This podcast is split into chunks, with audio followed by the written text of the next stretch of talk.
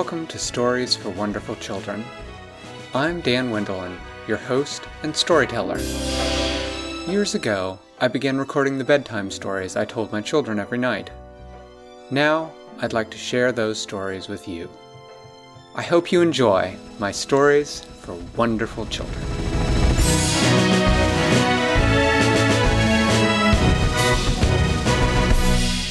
Once upon a time, there was a hippopotamus named Bottomus. Bottomus. Bottomus, yes. Bottomus was a hippopotamus of very fine taste. He, A very fine taste. yes, he lived with a family, and his family all liked to eat grass off the mud at the bottom of the lake. But Bottomus had very discriminating taste buds, and even though his name was Bottomus, that was not where he liked to feed. He did not like to feed on the bottom. Bottomus felt like the very best grass came from the very edge of the lake where the water was just moving up into the dry land. Now, Bottomus's family are very much worried about him because hippopotamuses, when they are on the surface, risk getting sunburned and they risk getting attacked by animals like crocodiles and lions. Well, Bottomus, one day, was up near the top of the water eating grass like he usually did. He was eating very intently, but he was still periodically looking around to make sure there were no animals that he had to worry about.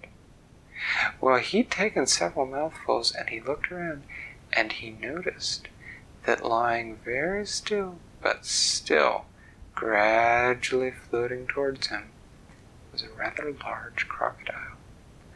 Bottomus turned and he looked at the crocodile. He said, I see you, Mr. Crocodile. You best just be on your way. Now, crocodiles really don't bother full grown hippopotamuses because the big hippopotamuses, the full grown ones, are too big.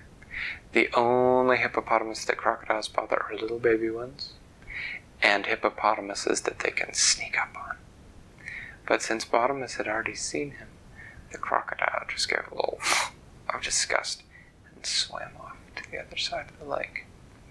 Bottomus went back to eating the grass that he liked so much, the grass that he felt like was the very best grass in all the lake.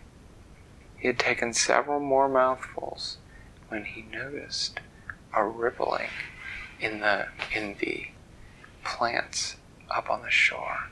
He looked carefully and he could see one great big yellow cat's eye peeking out from behind some weeds. Bottomus sort of backed up a little bit and swam out into the deeper water. And then he poked up his head above the water and said, I see you, Mr. Lion. You better just be on your way. So Mr. Lion gave a woof of disgust, and he went on his way.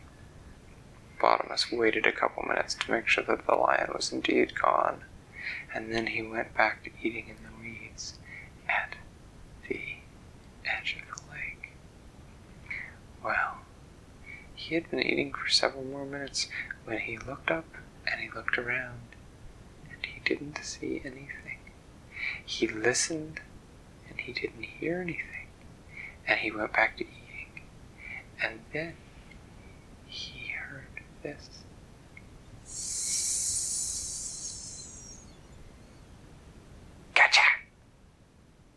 And he felt someone tap him right on his behind.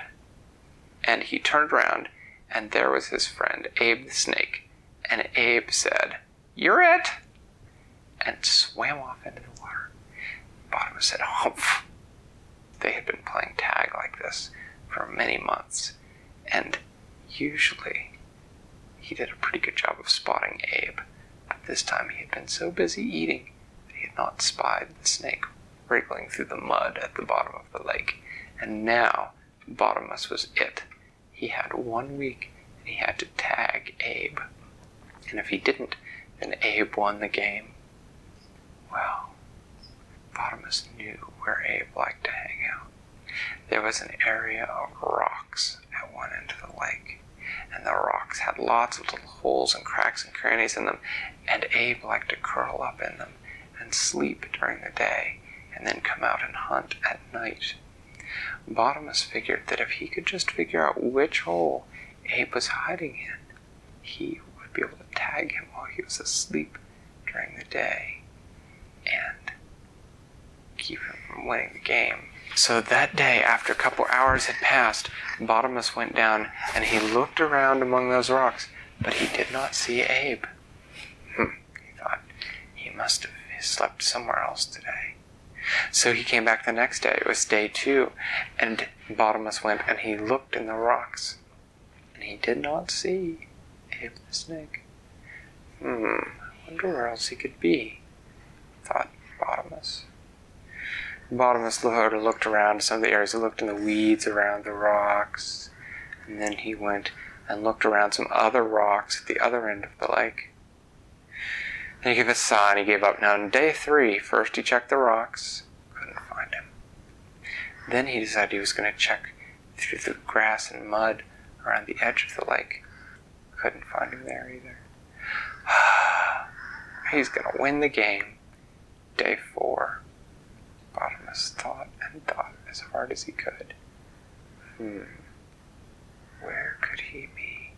If I were a snake, where would I hide? He looked out along the shore and thought that there were lots of places to hide there, but there were lots of places for lions to hide too, and Bottomus didn't really want to get out and look. Besides, he thought Abe was a water snake. He didn't think he would get out of, on dry land just to win the game.